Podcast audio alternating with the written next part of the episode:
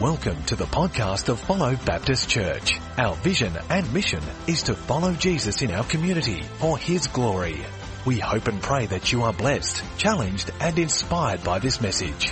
For more information on Follow Church, you can visit our website at www.followchurch.com.au.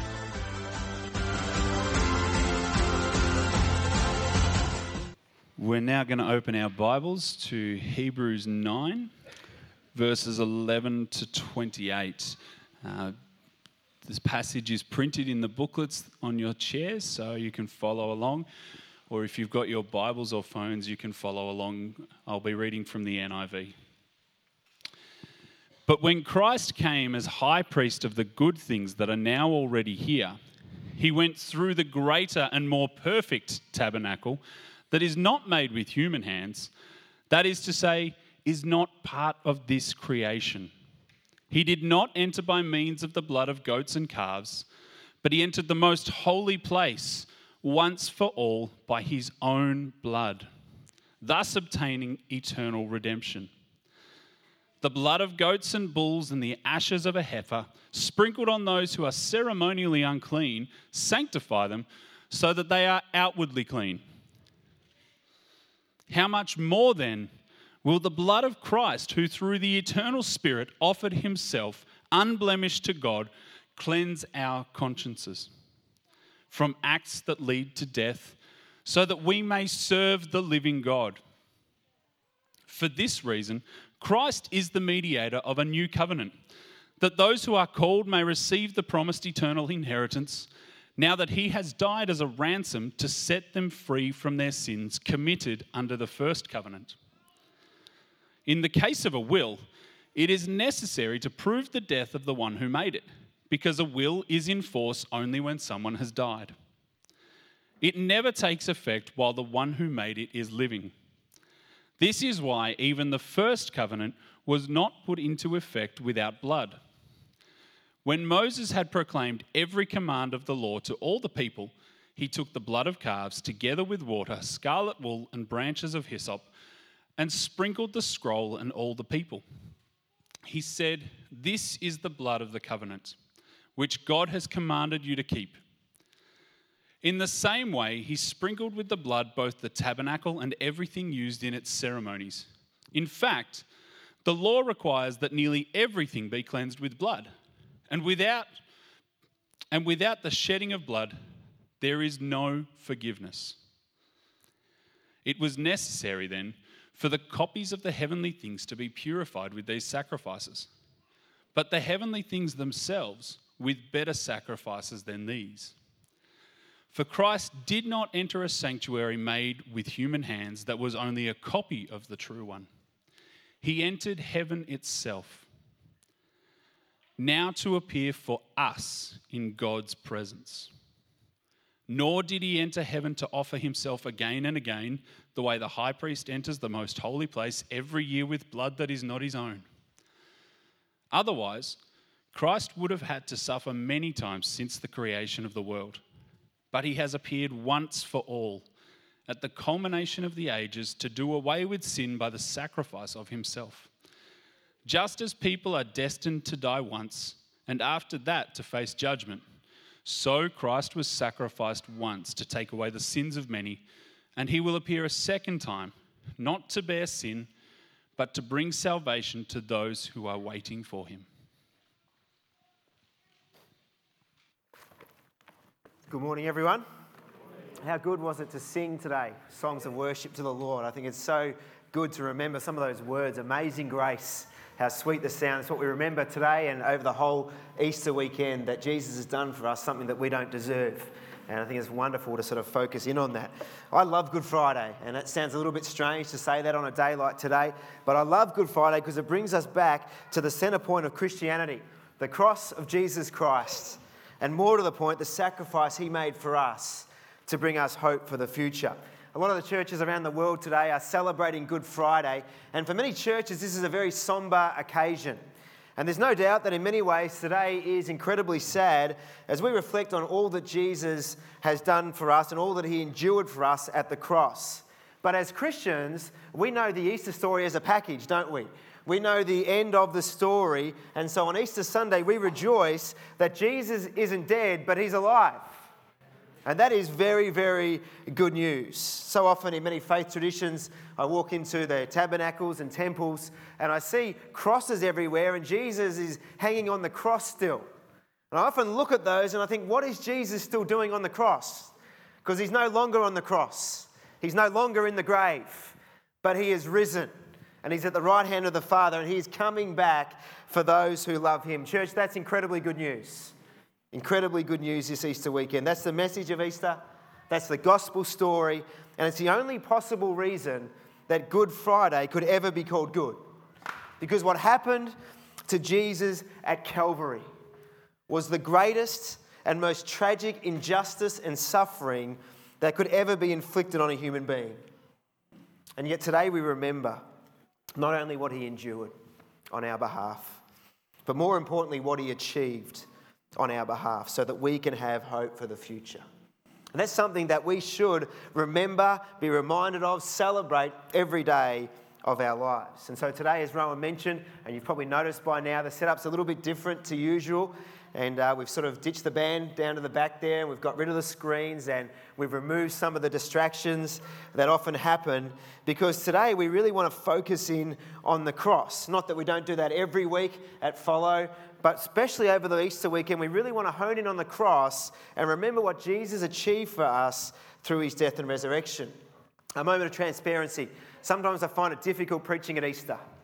And I'll tell you why. Because I feel like we preach the gospel every week at Follow. And sometimes you feel this pressure to come up with something new every week. But this week, as I prayed and I prepared, uh, God said to me, You don't have to dream up anything new at Easter. You need to just get out of the way and point to the cross and remind people of what Jesus did so that you could once again be captivated by the most incredible story, the greatest news the universe has ever seen, that you would look to the cross today and allow the Holy Spirit to capture your heart again with the truth of what Jesus did for us. In recent weeks, we've been doing an Easter series called Jesus Is. So far, we've talked about the truth that Jesus is the way, He is the truth, and He is the life. Today, the title of the message is that Jesus is the sacrifice. And it's so important on Good Friday for us to understand the significance of his sacrifice. Sacrifice is something that all of us will face in different spheres of our lives. It might be in our finances, sometimes it's in our relationships, uh, it can be in our workplace, it can be in some of the conveniences of life, it can certainly be something that happens in our faith.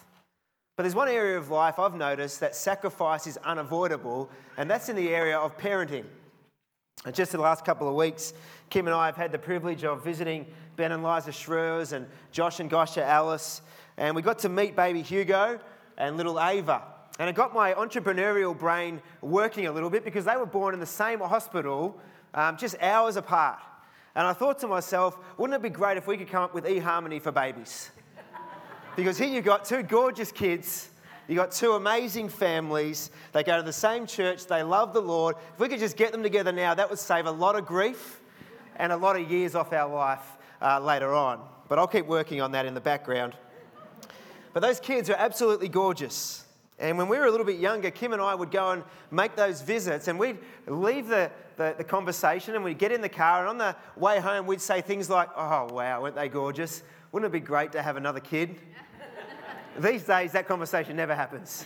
Now, there is a huge full stop on the end of our four kids, and uh, I won't go into too much detail, but it's been made permanent, and so we're never going back uh, to that place. Yes, it still hurts. but those kids are absolutely gorgeous.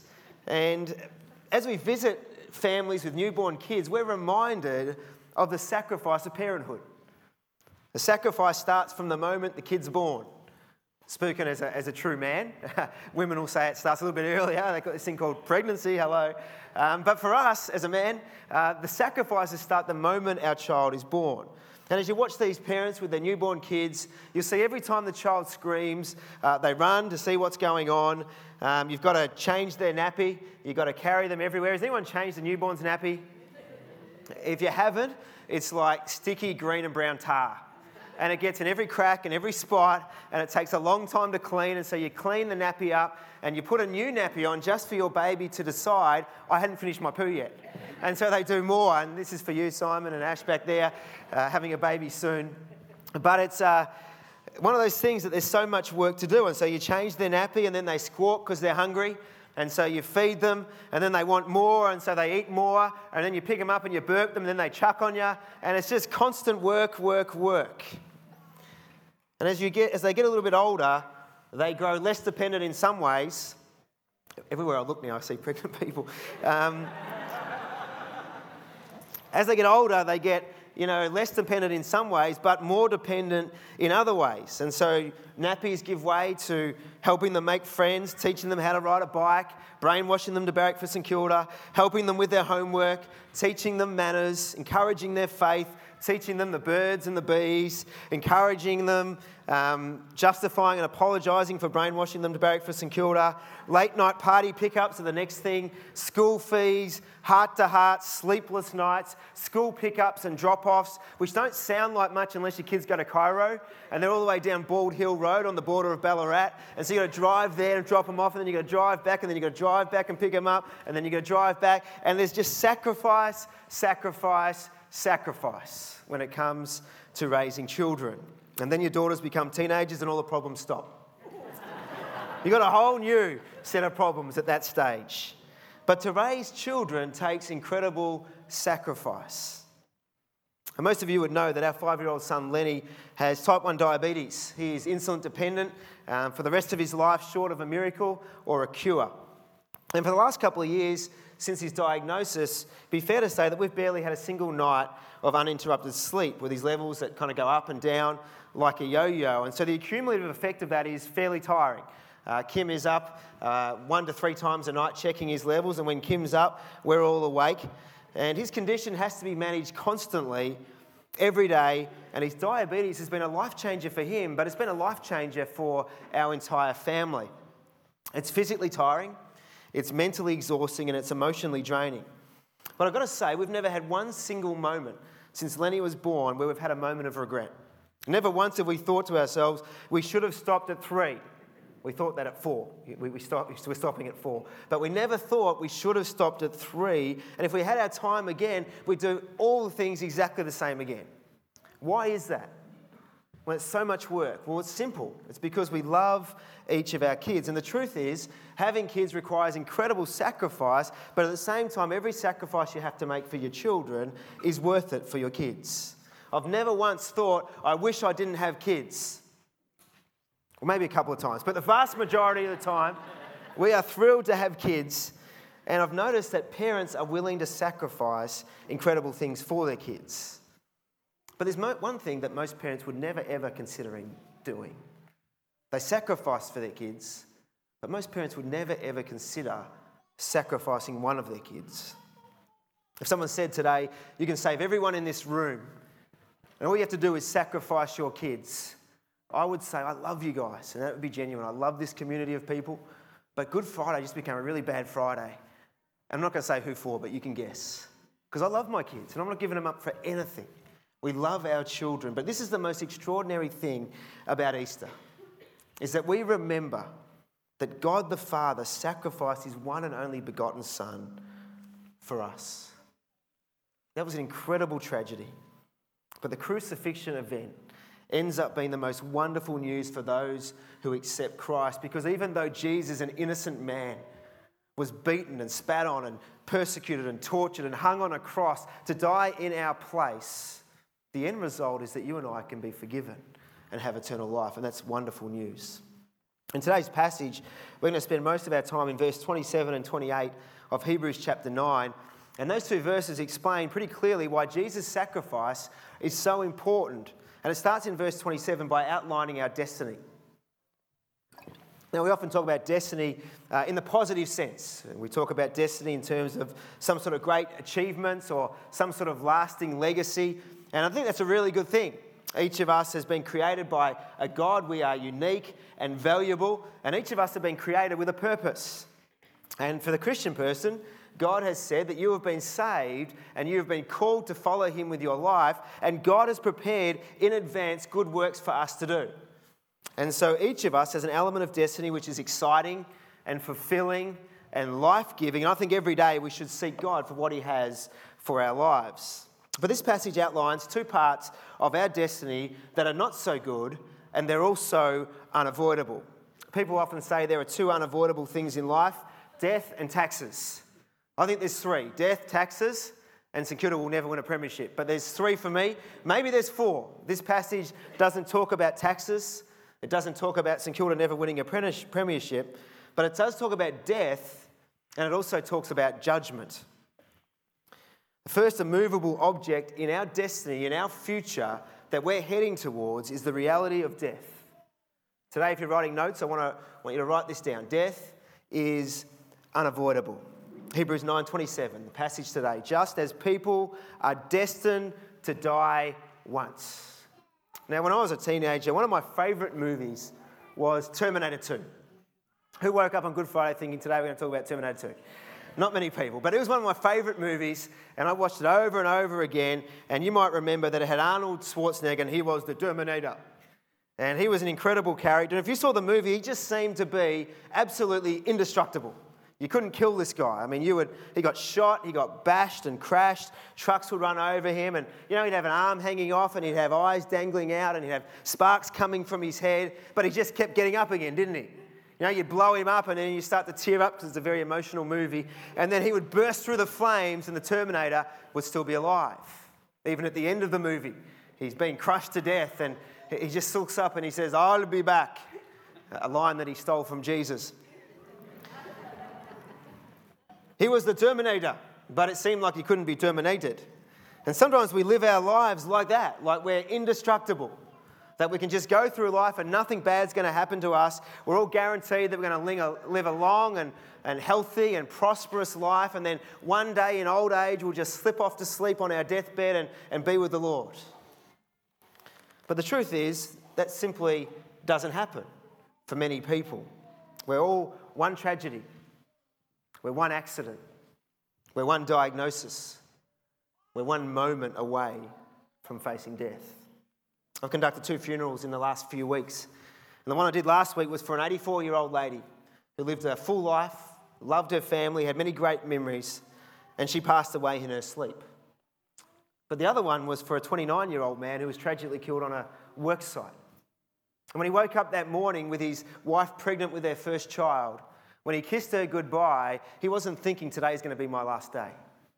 We would have looked at a guy like that and thought he's got his whole life ahead of him. But the truth is that death is inevitable, and we never know when that moment will come for each of us. It's a sad thought that we're all destined to die, but it's one reality we can't avoid. And if you look around the room today, if you look around, have a look around today, this room is full of life. There's vibrancy, you guys might be half asleep, but you're breathing, right? You guys are alive. Hello? Everyone's alive?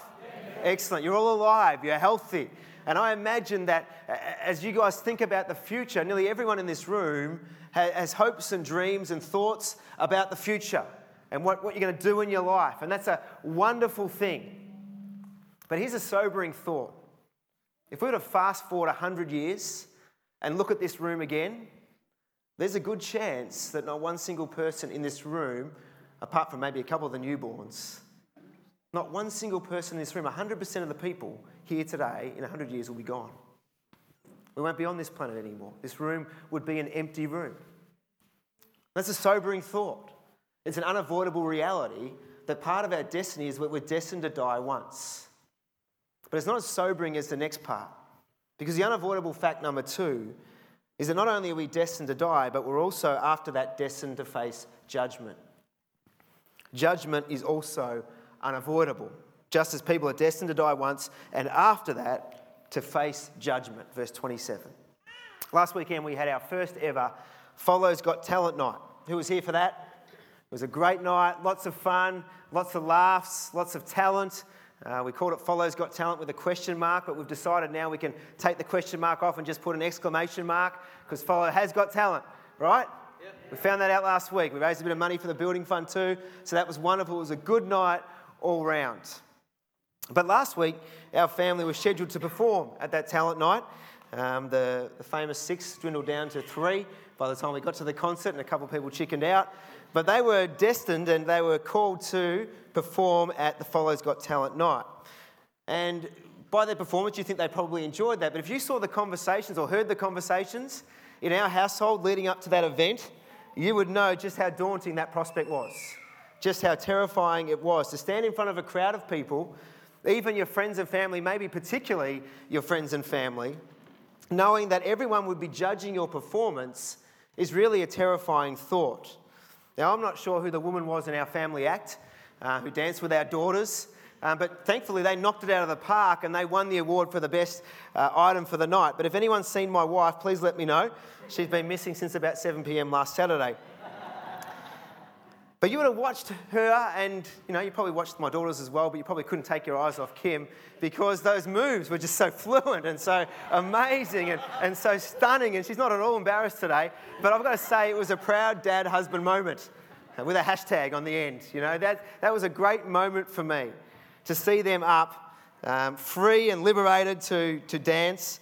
And it was just an awesome thing. But it was a terrifying thought for them to be up the front in front of a room full of people. Maybe you haven't danced like a flamingo on stage before.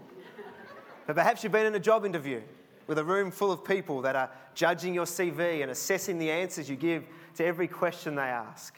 Maybe you haven't danced like a flamingo or been in a job interview, but maybe there's things in life that you just worry that people are judging you. They're judging your life, they're judging, you know, the way you look, the things you do, the way you act, the way you parent, the way you live your life. And we often worry about people judging us and what that feels like. It's an awful feeling, and it's a daunting feeling. But let me tell you this morning, it's nowhere near as daunting as what will happen after we die when we stand before the God who created us and died for us and give him an account of our lives. That's a daunting prospect. Because the truth is, if he was judging us merely on our own deeds, none of us would get a favourable assessment.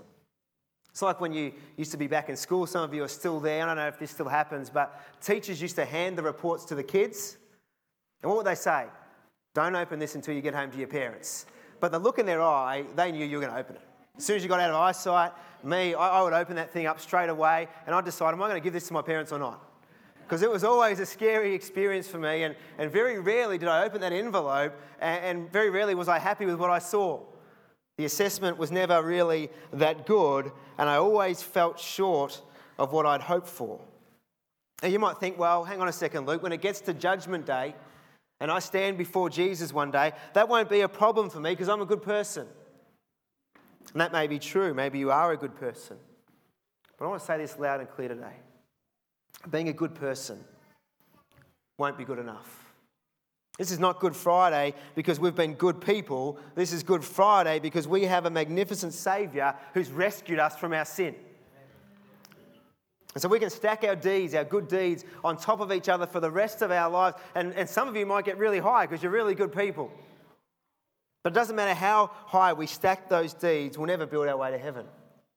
No matter how high that stack gets, heaven will always still be out of reach if we're trying to get there in our own strength. If you are relying on your goodness to earn a relationship with God on that day, you'll be faced with the tragic realization that your goodness wasn't good enough.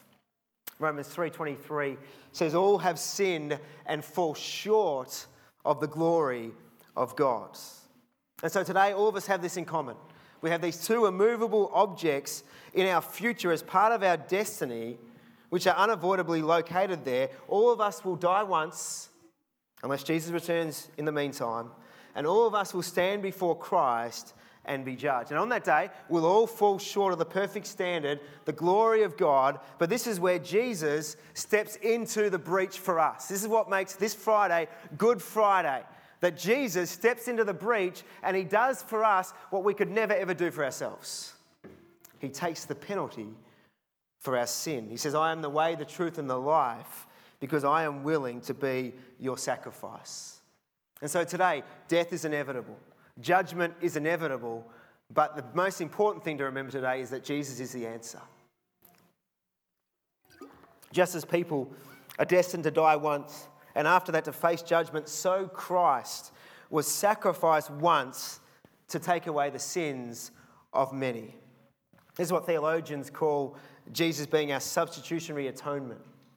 He was our substitute. In other words, on the cross, Jesus took our place and paid the penalty we deserved for all the sins that we've committed.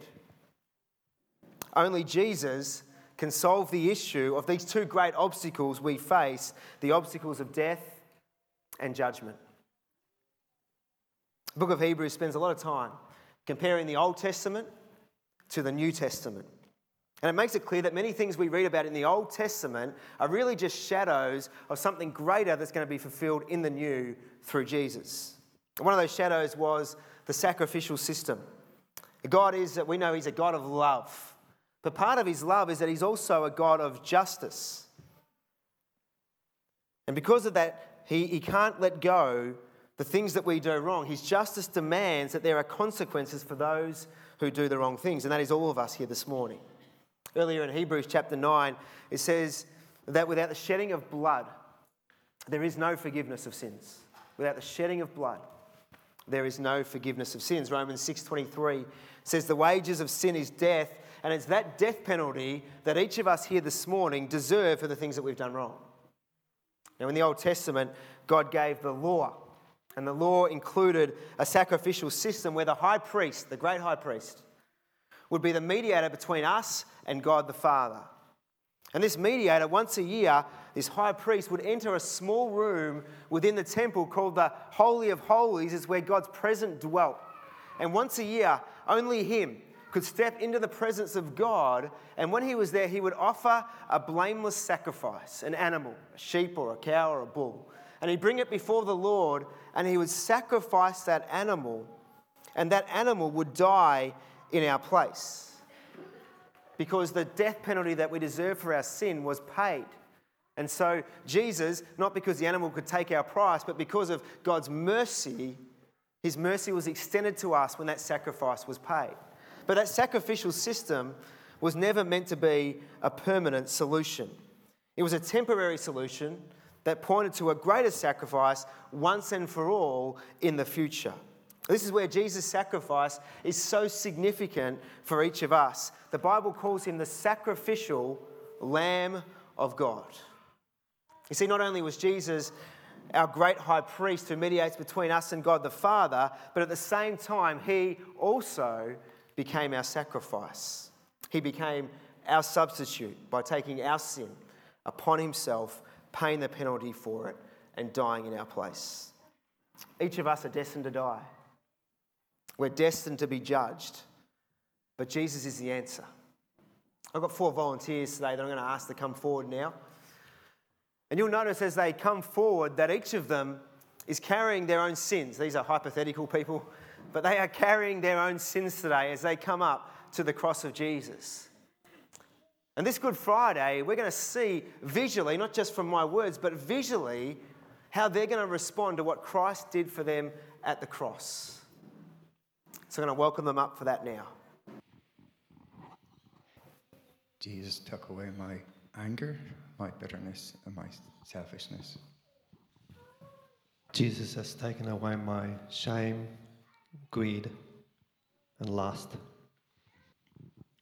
Jesus has taken away my hate, apathy, and arrogance. Uh, I don't need Jesus.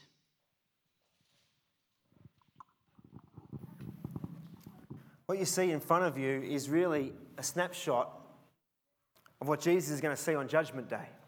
We've got four people up here, no one's better than anyone else. Uh, perhaps even the person on the end could be the best person. They've done the most good things.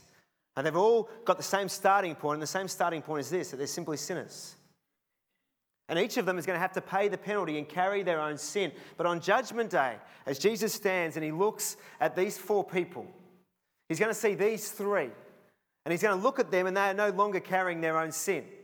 And he's going to look at them and he's going to issue his judgment. It's not based on what they've done, but it's based on the fact that they put their faith in Jesus. And he's going to look at them and he's going to say, innocent. He's going to say, righteous. He's going to say, forgiven. And that's a wonderful thing on Judgment Day to stand before Jesus knowing that you're going to spend eternity with Him because you're no longer carrying your own sin. But unfortunately, for the other person who's decided with their pride, no, I can carry my own sin. I don't need Jesus. When it comes to that day, that judgment day, Jesus is going to look at that person and it's going to break his heart. But he's going to have no choice but to say guilty. And the reason he's going to say guilty is not because they're any worse off than the other three people, but simply because they chose that they wouldn't allow Jesus to carry their sins and they thought in their pride they could carry them themselves. That is an absolute tragedy. God says his desire is that none should perish. But on that day, God the Father will look at these three people and he won't see their sin or their brokenness or the way they've fallen short, but he'll simply see the blood of his son Jesus, who sacrificed his life for them. And he won't see them as those sinners, but he'll see them as his children. But the tragedy is the ratio in our world is so much different to what we see on the platform. It's more like one to four the other way.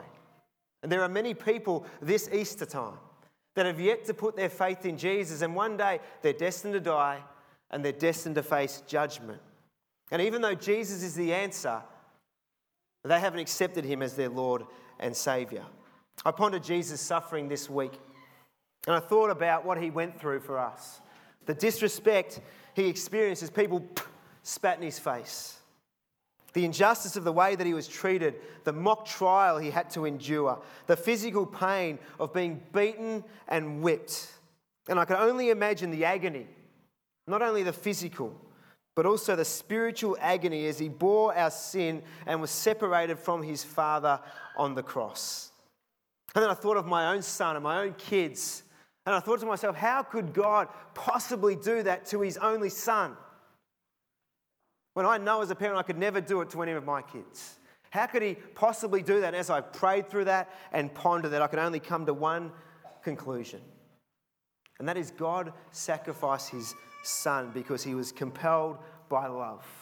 For God so loved the world that he gave his one and only son, that whoever believes in him will not perish, but will have eternal life. Jesus may have been God's one and only begotten Son, born of a virgin, unique in his relationship, a one of a kind relationship with God the Father. But Jesus wasn't his only child. God the Father looked through the cross, and on the other side, he saw the opportunity for each of us to be adopted as the forgiven children of God through the sacrifice of his Son. And as he waited up and did the Mass, he said, It's worth it. He said, He's worth it for you. What an incredible sacrifice that He would make for each of us. This Easter, like every Easter, we have the opportunity to put our faith in Christ. And there's two options really. We can either receive Him or we can reject Him. Because this passage finishes by saying Jesus will appear a second time. He's coming back. But next time when He comes back, He's not coming back to bear our sin. He's already done that. And so this is our opportunity. Now's the time to put your faith in Jesus because when He returns, which could be at any time, He's not coming back to bear sin again. He's coming to judge those who've rejected him. But the most exciting thing about this passage is that it says he's coming back to bring salvation for all those who are waiting for him. And so the only question that remains today is on that day, that judgment day, will Jesus pay your price? Or will you pay it yourself? Will you be welcomed in to eternity with a God who created you and loved you and wants relationship with you?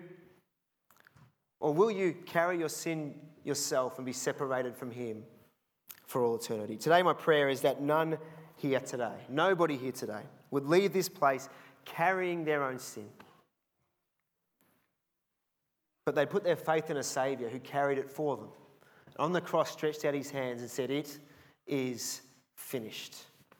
Doesn't have to be brought up again doesn't have to be lived, it's forgiven, it's forgotten. And when you stand before Jesus that day, the verdict will be given that you're forgiven and saved.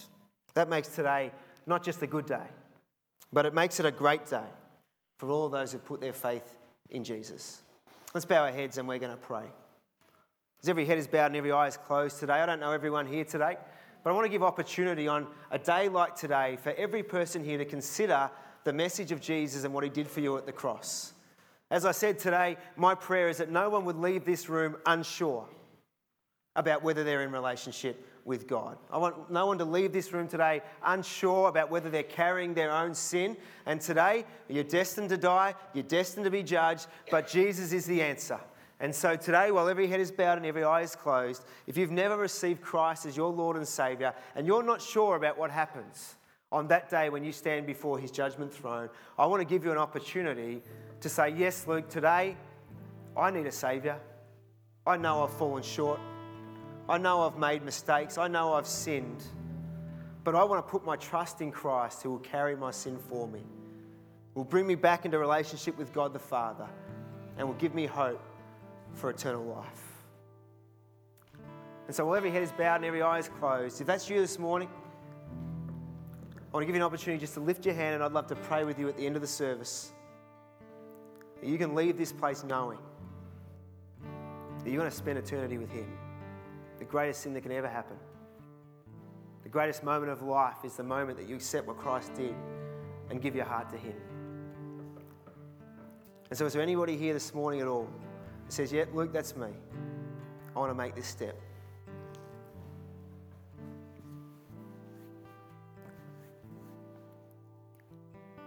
Dear Lord Jesus, as we ponder the cross today, we thank you so much for your sacrifice.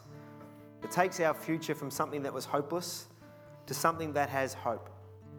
Lord, I trust that every person in this room has put their faith and their trust in you. And we remember that that sacrifice is the one that we should have paid. But we thank you that we can escape that judgment by putting our faith in you. And so today, as we go into our day, I pray that we'd go with hearts that are heavy for what happened to you, but full of praise because of what you achieved for us at the cross. We say thank you, Jesus, for being the centre of our lives, for being the vision of this church, and for being the Saviour of our souls. And we pray this today in Jesus' name. And everybody said, Amen.